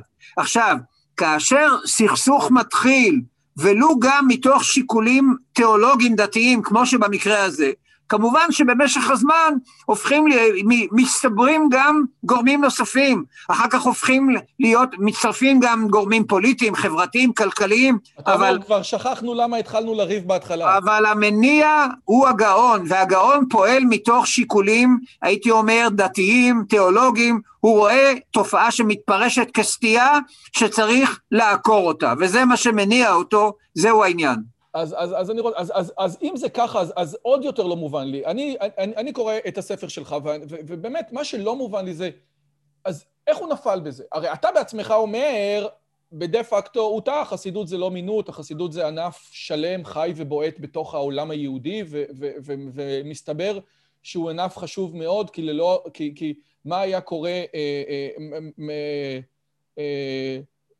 אה, ענף סופר חשוב. ו, ו, אבל איך יכול להיות? מה, הרי הוא, הוא לא הסכים לקרוא את, אה, את, את אה, ליקוטי המרים טניה, הוא לא הסכים לקרוא את הספר, הרי אם הוא היה מסכים לקרוא את, את, את מה שאומר רבי פנחס מקוריץ, או את רב שניאור זלמן מילדי, או טקסטים אחרים, שהם טקסטים שהיום אנחנו רואים כמכוננים, הוא היה רואה מיד עם כל החוכמה שלו שהם בסדר, כן? אתה יודע, לא כל דבר שהוא מינו. איך זה קרה? אני לא הצלחתי להבין מהספר שלך, בייחוד בגלל מה שאתה אומר עכשיו, שהוא, הוא, כאילו שהוא התחיל את זה. איך הוא נפל? איך הוא לא הסכים לפתוח טניה ולראות מה רב שניאור זלמן מילדי אומר? אוקיי, okay. קודם כל, רוב הספרים שאתה מדבר עליהם, כשהגאון מתחיל את היוזמה שלו, הם עוד לא נכתבו, לא נכתבו וקל וחומר שלא נתפסו. ואין לנו, אה, אנחנו מדברים על ראשית המאבק בחסידות בשנת 1772. עוד אין שום ספר חסידי שנתפס. יש רק כתבי יד שאנשים שומעים דרשות ומעתיקים אותם, ותעבורנה שנים רבות עד שיהיו ספרים, זה דבר ראשון. דבר שני, תראה, אנחנו מדברים על אה, תופעה, הרי כולנו מכירים את המושג רשומון, שאותה תופעה עצמה, אתה מכיר את המושג הזה? אני מכיר, הסרט, אני, אני, את הסרט, אני, רגע, אני חושב שאני מכיר משהו אחר, אז בוא אתה תגיד למה אתה מתכוון. רשומון זה סרט יפני מלפני כמה עשורים טובים, שמספר סיפור ומראה איך שכל אחת מן הדמויות רואה את הסיפור בעיניים לגמרי לגמרי אחרות. אה, ידעתי שאנחנו לא מדברים על אותו דבר, אני דיברתי על תוכנה של משרד הפנים. אז, אז אה, תראה, בעקבות, בעקבות הסרט הזה, המושג רשומון הפך להיות מושג שמשתמשים בו בכל מיני הקשרים. אני רוצה לומר שהתופעה של החסידות הייתה בראשיתה תופעה שאפשר להסתכל עליה בעיניים שונות מנקודות מבט שונות. מה יש לנו כאן? יש לנו כאן, אה, הייתי אומר, מהלך של חבורה של מיסטיקנים, הבעל שם טוב הוא מי שעומד בראשם, מוביל מהלך שאפשר להגדיר אותו כמהפכה רוחנית. מהפכה רוחנית במובן זה שקודם כל מעמיד במרכז, בראש דבקות, כל הדברים... דבקות, את מושג הדבקות. את, את הדבקות שמדובר בחוויה מיסטית. כדי להגיע אל החוויה הזאת, הוא מתפלל תפילה אקסטטית. כלומר, תוך כדי תפילה הוא נכנס לטראנס אקסטטי ממש, לטראנס, שיש לו כל מיני ביטויים פיזיולוגיים שדומים להתקף אפילפטי, ויש לו גם אה, אה, אה, ביטויים פסיכולוגיים, והתוכן הנפשי התודעתי של החוויה הזאת היא ההתקשרות הבלתי אמצעית עם, ה, עם האלוהות. עכשיו, כדי להגיע לעניין הזה, אה, הוא אה, מפתח כל מיני שיטות איך להגיע לזה, אבל אחד החידושים הגדולים שלו, שהוא מתנער מן הערך של הפרישות, מן הערך של הסיגוף. חסידים בדורות שקדמו לו השתמשו בפרישות ובסיגוף כאמצעי להתעלות ולהיטהרות. הבעל שם טוב אומר שזה בזבוז נורא של כוחות נפש, של כוחות גוף, לא צריך להסתגף, לא צריך לפרוש, אלא אפשר לקדש את החולין. הכל תלוי בכוונה, אפשר לשתות ולאכול ולרקוד ולשיר לשם שמיים, זה נקרא ולעשן עבודה... ולעשן מקטרת, ותוך כדי שאתה מעשן מקטרת, נקרא... להעלות, אה, אה, להעלות ניצוצות. אוקיי, זה נקרא עבודה בגשמיות, כלומר, המעשה הגשמי מקבל מעמד של מעשה מקודש מכוחה של הכוונה. זה רעיון מהפכני, זה גם רעיון חתרני, זה גם רעיון שיכול לאיים על, ה- על ההלכה, שההלכה היא זאת שאומרת מה קדוש ומה לא קדוש. עכשיו, המהלך הזה מקבל ביטוי חברתי בדור הבא, כאשר תלמידים של הבעל שם טוב וחברים שלו מתחילים להפיץ את הרעיונות, מתפתחת החצר החסידית, אנשים נמשכים לשם, ובמקומות הללו שמים את הגמרא בצד, במקום ללמוד גמרא, לומדים זוהר, לומדים ספרות קבלה חסידית, לומדים את הדרשות. ועושים, איך אה, אומרים, ומתחילים לרקוד ולשתות, okay. אוקיי. ועושים אה, עכשיו, משקה. כאשר, כאשר החסידים האלה נפגשים עם האליטה המסורתית הישנה, עם האליטה של תלמידי החכמים, ויש ביניהם התנגשות, החסידים אומרים להם, רבותינו, הלימוד שלכם לא שווה כלום, הלימוד שלכם זה כמו אה, איזושהי אקרובטיקה במתמטיקה או בלוגיקה, כי הלימוד שלכם לא מלווה בדבקות. יש כאן התנגשות בין אליטה חדשה לאליטה ישנה. הגאון מווילנה שייך לאליטה הישנה. מה מספרים לו? מספרים לו שיש קבוצת אנשים שבזמן התפילה הם קופצים וצועקים, שאחדים מהם לפני התפילה עושים עמידת ראש, עמידת ידיים וסלטות, שהם מפרשים את הזוהר בצורה מסולפת מנקודת מבטו שלו, וכך הלאה וכך הלאה. איך אפשר להבין שהם לא שמים את הדגש על לימוד ההלכה, אלא הם לומדים ספרי מוסר, שהם פוגעים בתלמידי חכמים. עכשיו, תראה, במסכת סנהדרין נאמר, איזה הוא אפיקורוס? זה המבזה תלמידי חכמים. ובכן, הם פוגעים בתלמידי חכמים, הם עושים עמידת ידיים, עמידת ראש, הם מסלפים את הזוהר, מנקודת מבטו הם מינים. כמובן, מנקודת מבט אחרת אפשר להגיד, יש כאן תנועה של התחדשות דתית, יש כאן תנועה רוחנית מדהימה, שעוד מעט תשפיע בממדים עצומים. אגב, אחד הדברים ש... אבל רק, רק אני אגמור, רק אני אגמור, אבל לדבריך, לשיטתך, אם אנחנו הולכים צעד קדימה ורואים את רבי חיים מוולוז'ין, פה אתה רואה את התיקון. פה אתה רואה את גדול תלמידי הגאון מווילנה, שקרא את ספרי החסידים, שהכיר את החסידים מבפנים, והוא אומר בקול גדול, החסידים אינם מינים, כוונתם לשמיים. הם טועים בזה שהם דחקו את לימוד התורה מן המרכז, זה, דר, זה טעון תיקון. בעצם הפולמוס, רואה... הפולמוס הגדול של רבי חיים נמצא בספרו נפש החיים, בשער הרביעי בעצם הוא מדבר על ערך מעלת לימוד התורה, כאשר בוודאות הוא מתייחס סביב הרעיון החסידי, שזה בעצם הרעיון שדוד המלך ביקש ש... ש... שהוא כאילו יראה לו שאם דוד המלך יקרא לפניו את שירי תהילים, זה כאילו הוא למד נגעים ואוהלות, שאלה הדברים הקשים, ואז אומר רבי חיים, ואני לא יודע אם משמיים הסכימו לו לזה, אבל ברור לגמרי שגם דוד המלך הבין שתהילים זה חשוב, אבל הדבר היותר חשוב זה באמת ללמוד את גופי התורה, את גופי ההלכה, נגעים ואוהלות, וכל הדברים האחרים בעצם מנסים להביא איזושהי תפיסה אה, שהיא בעצם, רבי ישראל מסלנט, יגיד שהיא בין היתר הבסיס של התפיסה הזאת. זאת אומרת, כאילו, רבי ישראל, אני לא יודע אם רבי חיים רואה את עצמו כאבא של אה, תורת המוסר, אבל בוודאי רבי ישראל מסלנט יראה בנפש החיים ספר יסוד. אתה מקבל? כן, הוא יראה בנפש החיים ספר יסוד, אבל הוא יעשה צעד קדימה. כלומר, כי רבי, כי רבי חיים, אולי, נלך רגע צעד אחורה. קודם כל, רבי חיים, אני חוזר ואומר, בשונה מהגאון מווילנה, כיוון שהוא הכיר את ספרות החסידות, את המחשבה החסידית, את החסידים, הוא מודה ומודיע בפומבי, אלה לא מינים, אלה אנשים עם כוונות טהורות, אבל הם טועים, הם מרוב הדגשה של ערך הדבקות דחקו את לימוד התורה, וצריך לשקם את מעמד לימוד התורה, וזה המהלך המרכזי שלו. אבל רבי חיים, בהשראת המאבק עם החסידות, אומר גם העניין של היראה הוא חשוב, גם העניין של המוסר הוא חשוב, אבל הוא מטפל במוסר של תלמידי החכמים. רבי ישראל מסלנט עושה צעד קדימה ואומר, אני רוצה לטפל במוסר של היהודי בשוק, של הסוחר, של הרוכל, אני רוצה לטפל במוסר של החברה בכלל, לא רק של תלמידי החכמים. אז יש כאן שלב אחד קדימה. אחד הדברים היפים שאתה אומר, וזה היה בהרצאה שזכיתי לשמוע אותך, זה שגם, אתה יודע, בפולמוס המפורסם שיוצא ב-72, כן, זמיר עריצים וחרבות צורים, אתה אומר, אף אחד לא מתווכח על העובדות. כולם אומרים את אותן עובדות, הם רק מתווכחים על, ה, כמו שאתה אומר, על הרשומון, על האינטרפטציה של העובדות. גם נכון. החסידים וחסידי קרלין שקופצים על הראש, הם מסכימים על העובדות.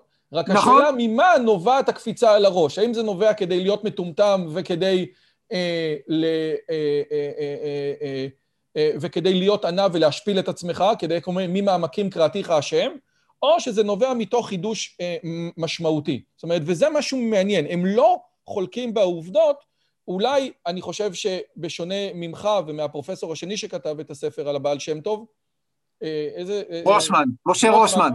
זאת אומרת, אולי אתם כן חולקים, כי אתה אומר, תקשיב, המקור הזה הוא לא רלוונטי ואי אפשר לסמוך עליו, הוא אומר, המקור הזה הוא לא רלוונטי ואי אפשר לסמוך עליו, ולכן התמונה שמצטיירת לפניכם לקוחה ממקורות שונים, נכון? זה, זה, זה, זה איזשהו הבדל. הבעיה היא שיש מקורות שהוא חושב שאי אפשר לסמוך עליהם, ואני חשבתי שאפשר. לא, לא, בסדר, ש... לא, הנקודה כן. היא, אתם חלקתם על העובדות. אם אתה אומר אי אפשר לסמוך על זה, אז מה שכתוב שם, אי, לא היה, ואתה אומר שכן היה, או הפוך, בעצם, כן, זה, כן. זה העניין. ושמה לא חולקים על העובדות, ואני חושב שזה... נכון, איזשהו... נכון. תראה, בוא נאמר, יש לנו כמה טקסטים שיצאו מחוגי המתנגדים בווילנה כנגד החסידים. עכשיו, יש שם גם האשמות, גם האשמות מופרכות, אבל הן חריגות. רוב הטענות אלה טענות שיש להן עימות גם במקורות החסידיים, עימות עובדתי, כן. יופי, ועכשיו, מפה אני רוצה לשאול שאלה אחרת, עוד פעם, לא על הגאון, אלא על רבי חיים. העובדה שיש לנו חסידויות באמת, באמת, באמת משמעותיות, כמו קוצק עם, עם רב לייבלה אייגר שמגיע, חב"ד בוודאי, חידושי ערים. העובדה שיש לנו למדנים בלתי רגילים בחצר חסידית, כן? אני סתם, אני לוקח את אה, קוצק, איזי ביצה וחב"ד, כן? שאלה חסידויות. האם זה לא אומר בעצם שהחסידות במהות שלה לא באה אה, לא בא לפגוע בערך לימוד התורה, אלא באה להוסיף עליו נדבך חשוב, או, שמה ש, או, או שיכול להיות טענה אחרת, תגיד, מה שאתה מספר זה נחמד מאוד, אבל בקוצק היו 200 איש או 20 איש, זה חרטא. רוב החסיד הפשוט, ותראה את זה בבדיחות של דוריאנוב, הוא טמבל. והוא לא מעריך את לימוד התורה, והוא מעריך את המשקה והוא מעריך את הכל. איך אתה רואה את ה... אה, את. זאת אומרת, את העובדה שיש חסידויות סופר סופר למדניות? אוקיי, okay, אתה שם את האצבע על שאלה מאוד מאוד אה, חשובה. אתה רואה שהכנתי את השיחה איתך? אני לא סתם יעני שכונה. אני מאוד מעריך, ואני עוד יותר מעריך מכיוון שאני יודע שאתה עוסק בהמון תחומים אחרים, שאני עצמי אין לי מושג בהם ולא הייתי מעז לדבר עליהם, אז באמת כל הכבוד. כל הכבוד. אה, אז תראה, יש כאן כמה דברים. נתחיל רגע בנקודה, הייתי אומר, העקרונית ביותר. אחד החידושים החשובים ביותר של החסידות היא שהמנהיג הרוחני-דתי לא חייב להיות למדן. הבעל שם טוב לא היה למדן, הוא בשום פנים ואופן לא היה עם הארץ, אבל הוא לא היה למדן במובן המסורתי, הוא לא היה אדם שישב שנים ועשה, כן, כן, אני יודע. התלמיד שלך וה... אומר, התלמיד שלך, הוא, הוא, הוא, הוא תלמיד שלך, נכון? כן. דוד אסף אומר שרבי ישראל מרוז'ין, מייסד חסידות רוז'ין, היה אנאלפבית. אמירה אוקיי. מאוד קשה. אז, אז דוד, כאילו דוד אסף... לחזק אותך. רק לדייק, דוד אסף היה תלמיד שלי והוא כבר הרבה שנים חבר טוב שלי. כן. אוקיי. עכשיו, אז החידוש הוא, הבעל שם טוב הוא לא למדן במובן המסורתי. עכשיו, זה לא אומר שתל, שמנהיג חסידי חייב להיות לא למדן, ואכן היו כמה, כמה וכמה מנהיגים חסידים, רבי לוי יצחק מברדיצ'ב, כן, רבי שניאור זלמן מילדי, ואתה הזכרת כמה, שהיו תלמידי חכמים גדולים, אבל זה לא תנאי הכרחי, זה חידוש גדול מאוד, עד כן, דבר אחד, ולכן הדוגמה שהבאת מרבי ישראל מרוז'ין, היא ממחישה את האפשרות הזאת. דבר שני, במהלך המאה ה-19 החסידות מתמסדת, וכאשר היא מתמסדת היא גם הופכת להיות יותר ויותר קונפורמית, ויותר ויותר הקונפורמיות מתבטאת בחזרה ללימוד תורה. אמנם במהלך המאה ה-19 עוד אין ישיבות חסידיות, יש רק ישיבות ליטאיות. זה החסיד... ההתנוונות של הדור השלישי שמדברים עליו במחקר? בבקשה? זה ההתנוונות של הדור השלישי, שהדור הראשון והשני היו... לא, אני לא אומר התנוונות, אני אומר התמסדות וקונפורמיות. אז, אז זה מתבטא בחזרה ללימוד, וחזרה לדגש על לימוד. עדיין אין ישיבות, החסידים שלומדים, לומדים בחצר של הצדיק. יש טוב מוסד שנקרא יושבים, מלשון לשבת, הם יושבים שם ולומדים. לקראת סוף המאה, גם הם מתחילים לייסד אה, ישיבות. מה שקרה בהמשך המאה העשרים, שיותר ויותר בישיבות החסידיות לומדים גמרא ופחות ופחות חסידות. אני אספר לך שלפני אה, כמה עשורים התגלגלתי בערב שביעי של פסח לחצר חסידי קרלין בירושלים, והתארחנו שם וקיבלו אותנו מאוד מאוד יפה, ישבו כ-200 חסידים מסביב לשולחן ענקי ושרו ניגונים. התיישבתי על יד חסיד אחד והוא אומר לי, אתה יודע למה אנחנו שרים, הוא אומר לי, הניגונים האלה שאנחנו שרים כאן הם רק לפסח. אמרתי לו, באמת? הוא אומר, כן, רק לפסח. אז הוא אומר לי, אתה יודע למה אנחנו שרים אותם רק בפסח? אמרתי לו, לא. אז הוא אומר לי, כדי שלא יחמיצו, כדי שהניגונים לא יחמיצו. אוקיי? ואז אני שואל אותו, תגיד לי, מה אתה עושה? אני לומד. מה אתה לומד? לומד גמרא. שאלתי אותו, מה עם לימוד חסידות? תקשיב מה הוא אומר לי. רק עשר דקות ביום, זה מסוכן. תראה לאן הגענו, כלומר כאילו הגלגל הסתובב, ובישיבות חסידיות... זה כמו מוסר, שהיום לומדים גם, מוסר, יש סדר מוסר קצר מאוד. אוקיי, אז במאה ה-19 באמת יש לנו כמה גדולי תורה חסידיים. עכשיו, תראה, יש היום ישיבות חסידיות, ויש הרבה לימוד תורה גם אצל חסידים, אני לא יכול למדוד את העניין הזה ולהגיד לך אה, איזה שהם נתונים אה, סטטיסטיים, אבל בהחלט בעולם החסידי חזרו אל הלימוד, אבל הישיבות החסידיות יש להם מאפיינים ייחודיים משלהם, שמבחינים אותם מהישיבות הליטאיות. ובין השאר, בכל מה שקשור להדגשות על אה, דקדוק במצוות, על צניעות, על ערך של תפילה וכך הלאה, יש להם עדיין ייחוד, בהחלט. טוב, בוא'נה, קודם כל נתת לי וורט, יפה מאוד. אני חושב שאין אין, אין לנו מנוס אלא להגיע לנושא של גרב והשכלה, נכון? יש לנו עוד איזה, יש לנו עוד קצת זמן, אין לנו מנוס, אנחנו חייבים להגיע לזה. והציטוט המפורסם ביותר, ממש, או, רק שתבין, לפני כמה זמן קראתי את הספר שלך, את, זה הספר הראשון שלי שכתבתי אותו, אני, אני, אני חושב, לפני, אה, אה, לפני עשר שנים, ושם אני באמת מדבר על ה... על הרעיון הזה של הגר"א, כן? זאת אומרת, של ה... אה, שמה שאתה אומר על רבי ברוך משקלוב, כן? או, תראה, אני מצטט פה מהספר שלך, כאילו, שזה ציטוט שלו, זה עד כדי כך הספר השפיע עלי, כן? רגע, זה, זה לא נראה לי כמו הספר שלי, מה זה? לא, זה הספר שלי, רק 아. אה. בספר שלי אני מצטט מהספר שלך. אוקיי. שמעתי מפי הקדוש כי כפי מה שיחסר לאדם ידיעות משאר החוכמות, לעומת זה יחסר לו מאה ידות בחוכמת התורה. זה מתוך ההקדמה של רבי ברוך משקלוב לתרגום של ספר האלמנטים של כן. אוקלידס, אחד הספרים החשובים ביותר. אגב, זה, ככה הוא נראה, כן? ספר שהשפיע אולי יותר מהתנ"ך, 13 ספרים, האלמנטים של אוקלידס, וציווה לי להעתיק מה שאפשר ללשוננו הקדוש מחוכמות כדי להוציאי בולעם מפיהם ותרבות הדת בין עמנו ישראל. הרבה אנשים רואים בציטוט הזה איזה שהוא ציטוט שהופך את הגר"א להיות המבשר של ההשכלה. ואני רוצה לשאול אותך שאלה כזאת. אנחנו יודעים מהמחקר על המתמטיקה, כן? שגם למצרים היה מתמטיקה. גם למצרים, המצרים, כשאתה אה, אה, חופר פירמידה או, או, או, או, או, או מנהרה בתוך פירמידה, אחד מפה ואחד מפה, כדי שהם אה, ייפגשו באמצע, צריך לעשות חישובים. והמצרים הביאו את המתמטיקה שלהם לרמה בלתי רגילה. אממה, המצרים, המתמטיקה שלהם הייתה עזר לכל מה שהם היו צריכים. לא היה להם את הקונספט שנולד אצל היוונים שנקרא מדע לשמה. בדיוק ככה אצל היהודים, לצורך העניין. אצל היהודים חידוש החודש תלוי בכל כך הרבה אספקטים, האם אתה אוכל בכיפור או לא אוכל בכיפור, ולכן אפשר להגיע, אמר רבן גמליאל מקובלני מבית אבא, שאין חידוש הלבנה פוחת מ-29 יום ומחצה וככה וככה חלקים, ושש ספרות אחרי הנקודה. לעומת זאת, הגמרא, בלי להתבלבל, אומרת שבמקווה שעשה שלמה המלך, פאי שווה שלוש.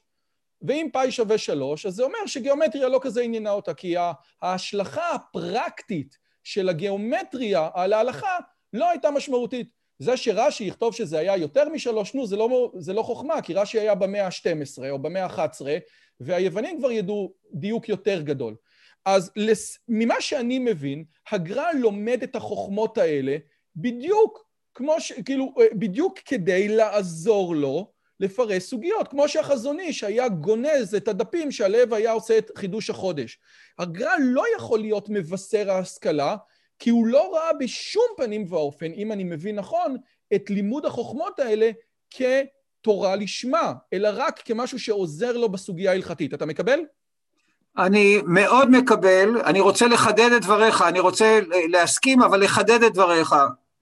תראה, ספר יסוד של ההשכלה, הייתי אומר, החיבור הפרוגרמטי הראשון שמציג את האג'נדה של תנועת ההשכלה, זה ספר שכתב נפתלי הרצווייזל, נקרא דברי שלום ואמת, ראה אור בברלין בשנת 1782. ובראשית הספר הוא עושה הבחנה, וזאת היא הבחנה עקרונית שיש בה חידוש מהפכני. הוא אומר, יש שתי תורות, יש תורת השם, יש תורת האדם. תורת השם זה המצוות, תורת השם ניתנה בהר סיני, תורת השם היא מיועדת תורה ציווה לנו משה, מורשה קהילת יעקב, היא פונה אל היהודים. אבל יש תורת האדם, ותורת האדם לפי תפיסתו זה המכלול של מדעים, של אומנויות, ותורת האדם יסודה בתבונה האנושית, היא פונה אל כל אדם באשר הוא אדם, ועכשיו החידוש הגדול. אנחנו לא רק יהודים, אנחנו גם בני אדם, ובתור שכאלה, אם אנחנו לא לוקחים חלק בתורת האדם, אנחנו לא מממשים את האנושיות שלנו. במילים אחרות, בשונה מהגאון מווילנה, שמתייחס אל המדעים בגישה אינסטרומנטלית, מה שווייזל אומר, תורת האדם, המדעים, האומנויות הם דבר בעל ערך עצמי, ואנחנו בתור בני אדם, יהודים, חייבים לכלול את זה בתוך העולם שלנו. ולכן הוא מציע להכניס את המערכת הזאת לתוך מערכת החינוך היהודי הפורמלי, שכל ילד וילד ילמד את המדעים. הגאון מווילנה לא העלה על דעתו שלימוד המדעים צריך להיות מיועד לכל יהודי ויהודי, רק לתלמידי חכמים שזקוקים לזה כמו שהוא נזקק לזה. אז כן, כאן באמת ההבדל הגדול, ולכן אני מסכים שהגאון מווילנה לא היה מבשר השכלה. לא רק שהוא לא היה, הוא גם לא היה רציונליסט במובן הקנטיאני, הוא היה מיסטיקאי, והציטוט, אתה יודע, וכבר הטעו אותו פילוסופיה על ראשו, הוא יוצא נגד הרמב"ם בצורה קשה מאוד, הוא, הוא, הוא, הוא אמר שמכל הפיל... הוא, הוא לא למד, הוא למד את כל החוכמות, ורוקחות לא, כי אבא שלו אמר לו לא, אבל חוץ מזה, פילוסופיה מצא רק שני דברים טובים ו, וזהו. זאת אומרת, הרעיון הזה של... יש פה בן אדם שלומד, אבל אם אתה רוצה לקחת לך איזשהו מודל שמבשר את תנועת ההשכלה, לך על הרמב"ם, שמבחינתו מעשה בראשית זה הפיזיקה, ומעשה מרכבה זה המטאפיזיקה, לא? מה ראו המשכילים לקחת דווקא את הגאון, בגלל שהוא היה יותר קרוב אז, אז תראה, קודם כל המשכילים חוזרים וחוזרים וחוזרים ומצביעים על הרמב"ם, הרי תראה, צריך להבין, ההשכלה מתחילה בעשורים האחרונים של המאה ה-18 בגרמניה, במחצית הראשונה של המאה ה-19 במזרח אירופה, המשכילים האלה הם יהודים שומרי תורה ומצוות, היהודים, המשכילים האלה הם חניכי בית המדרש, החבר'ה האלה הם תלמידי חכמים. כל מה שהם אומרים, אנחנו רוצים להוסיף לנדבך הזה של ארון הספרים היהודי את המכלול של המדעים והאומנויות וכך הלאה וכך הלאה. אנחנו רוצים לשלב תורת השם עם תורת האדם. במזרח אירופה קראו לזה תורה וחוכמה. זה מה שהאנשים האלה אה, רוצים אה, לעשות. אה, רגע, ברח לי לא, חוט לא, המחשבה. זה מגניב, אני, אני עוד פעם, אני, תראה, ברח לי רגע חוט המחשבה. אה, אוקיי, אז עכשיו, אוקיי, אז עכשיו, יש למשכילים האלה, הייתי אומר, עניין ממדרגה ראשונה להוכיח לחברה היהודית המסורתית שההשכלה היא איננה קיצוץ בנטיעות, איננה עקירה של המסורת, אלא מה שהם רואים כהחזרת עטרה ליושנה. וכשהם מדברים על החזרת עטרה ליושנה, על מה הם מסתמכים? אז הם מצביעים על הרמב"ם, ולא רק על הרמב"ם, על כל הפילוסופים והמדענים היהודים שחיים בימי הביניים, בעיקר בעולם המוסלמי, בעיקר בספרד, ואומרים, הנה, הם המייצגים של היהדות האותנטית, אנחנו ממשיכים אותם. למה הם מסתמכים על הגאון? כי הגאון הוא קרוב בזמן, כי הגאון הוא מפורסם, כי הגאון הוא בעל מוניטין, הוא, אה, הייתי אומר, אילן... והגאון חי. כי הגאון, לא, הוא חי, הוא כבר, הם עושים את זה אחרי שהוא מת, לא, לא בחייו הם עושים את זה, הם עושים את זה כמה עשורים אחרי מותו, הוא אילן גבוה שכדאי להיתלות בו. אז הם פשוט משתמשים בו שימוש אינסטרומנטלי, וזה מה ש...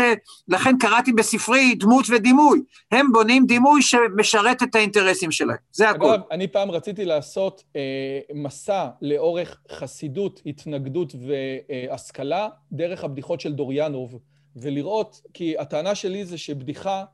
אה, היא נותנת סטמפה של מה הייתה המציאות האמיתית באותם זמנים, כן? ודרך הבדיחות של דוריאנוב, של המשכילים והמתנגדים והחסידים, אתה יכול לראות את הסיפור הזה. למשל, הבדיחה המפורסמת שהיה רב דוקטור, ואמרו החסידים, אם הרב הולך לדוקטור, כנראה שהרב חולה. זאת אומרת, באיזשהו מקום, כנראה שרב ודוקטור, לפחות במאה ה-19, לא יכול ללכת אה, ביחד, אבל זה כבר כנראה נושא לשיחה אחרת. תקשיב, קודם כל... אני רק רוצה לתת לך, כיוון ש... אתה אוהב וורטים, ואתן לך חידוד של רבי ישראל סלנטר, oh. על... ב... ככה, זה עלה לי באופן אסוציאטיבי. הוא אומר, המסנגדים טועים בזה שהם חושבים שהם לא צריכים רבה. החסידים טועים בזה שהם חושבים שיש להם רבה. כן, אומר, אה, או, או, או, או כמו שהבדיחה הראשונה של דוריאנוב, אה, גם חסיד וגם המתנגד הולכים לגיהנום. החסיד אומר, בגלל שיש לי רבה ספר, למה לי? והמתנגד אומר, בגלל שיש לי ספר רב רבה, למה לי? למה או לי? או משהו אחר, שאותו משכיל רואה, אה, אותו חסיד רואה משכיל אוכל בשר בתשעת הימים. אז הוא אומר לו, מה אתה עושה? אז הוא אומר לו, תראה, אני לא אלך לגן עדן כי אני אוכל בשר בתשעת הימים, ואתה לא תלך לגן עדן כי אין גן עדן. נו, שוין, תקשיב. רועי, אני, אני מסכים איתך שהבדיחות של דרויאנוב הן uh, באמת אוצר שמאפשר לנו להיכנס לתוך העולם הזה, uh, אבל אני רוצה גם אגב להמליץ מאוד מאוד על סיפור של עגנון. הסיפור של עגנון הנידח הוא סיפור שנותן מבט חודר, מרתק לעימות, בעין, העימות המנטלי, התודעתי בין חסידים למתנגדים. אז אם מישהו רוצה אה, אה, להיכנס לעולם הזה, הסיפור הזה מאוד מומלץ. או, אז קודם כל, אז זה באמת מה שרציתי אה, אה, לשאול. מי שרוצה, מי שהשיחה הזאת, ובאמת, כה יעזור לי יעל, רצינו באמת לפתוח עולם סופר סופר מרתק. מי שרוצה לדעת יותר, צריך לקרוא את תולדות החסידות של דובנוב, חסידים ומתנגדים של וילנסקי, או הנידח של עגנון. מה היית מציע ל... אתה יודע, אנשים שומעים את זה בפודקאסט, ואתה אומר, אתה יודע מה? עניין אותי ההתקס הזה, זה נחמד מה שהוא מדבר. איך אני, מה השלב הבא שתציע אה, לאדם המשכיל, שאיך אומרים, ששומע את הדברים האלה בדרך לעבודה, מה היית יכול להציע לו כדי ללמוד עוד קצת על הדברים האלה? תראה, הספר של דובנוב הוא חשוב רק למי שעוסק בהיסטוריה של המחקר, הוא מאוד מאוד מיושן. יצאו בעשורים האחרונים ספרים מאוד חשובים ומאוד טובים אה, על היבטים שונים של החסידות. אה, אז אני לא מציע לקרוא את דובנוב. וילנסקי זה... תן לי, תן לי שני ספרים שאתה אומר, בואנה, אתה יודע מה? זה ספר מבוא. תראה, ספר אני לא יודע, מותר לי, מותר לי לעשות פרסומת לספרים שלי? תקשיב טוב, אני עושה פרסומת לספרים שלי, אתה ראית? ראית איך אני עושה פרסומת לספרים okay, שלי? אוקיי, אתה רוצה שאני אביא לך כאן מול המצלמה את הספרים שלי? אז אני אשמח, יש לך את... אה, כן, אז בוא, אז בוא תביא לנו, יש לנו את יחיד בדורו, אתה יודע, אני כבר הבאתי שתיים. תישאר שנייה. הנה.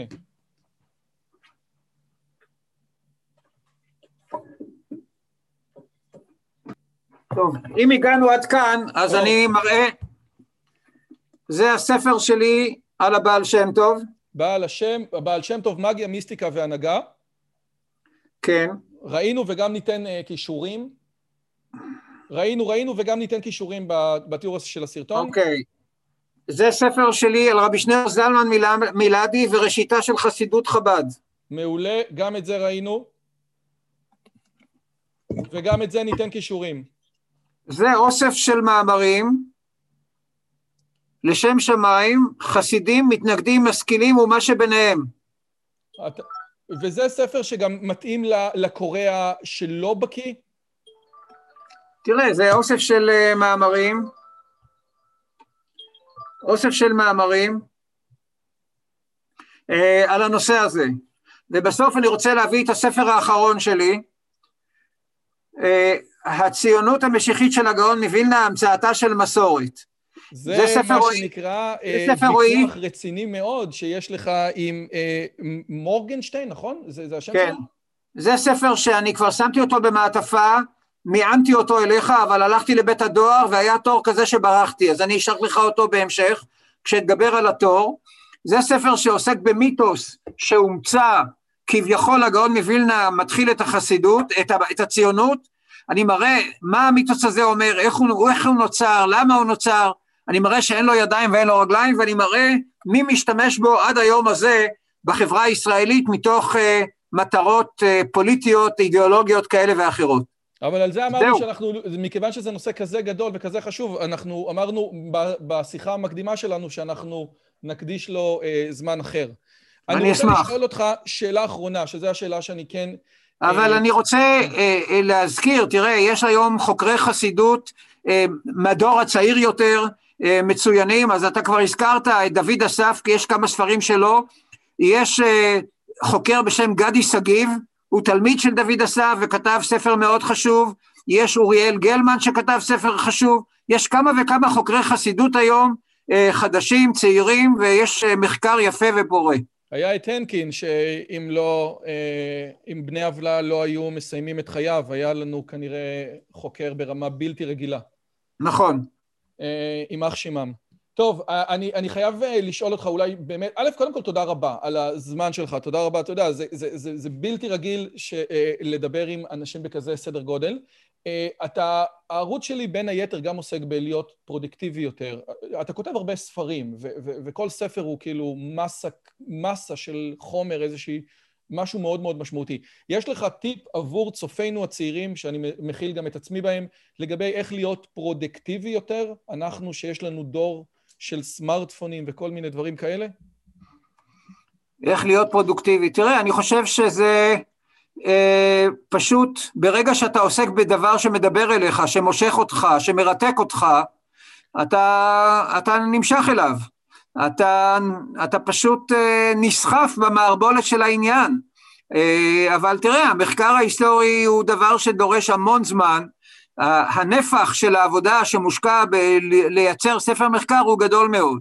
ואני מודה על האמת שאלמלא הייתי מורה באוניברסיטה העברית, לא היה לי את הזמן ואת התנאים לעסוק במחקר. האוניברסיטאות נותנות למורים שלהם את התנאים לחקור. ו... אבל הנה, אבל פיקאז' לא קיבל מינוי, היה חוקר ביד ושם, והנה, הוציא הרבה ספרים, נו, אז הנה, אז מה אנחנו... זה באמת, הוא באמת תופעה חריגה, יוצאת דופן, ראויה לכל שבח, על כך שהוא אה, בזמנו החופשי עשה את המפעל הזה. זה באמת דבר נדיר, נדיר ביותר. עמנואל אטקס, אחד מגדולי חוקרי החסידות בדורנו, תודה רבה רבה לך על הזמן שהקדשת לנו, ואם מישהו ירצה ללמוד על הגאון, על חסידים, על התקופה המרתקת הזאת יותר בעקבות השיחה שלנו, זה יהיה שכרנו. תודה רבה רבה רבה לך. תודה לך, רועי. בהצלחה בהמשך הפרויקטים שלך. אמן.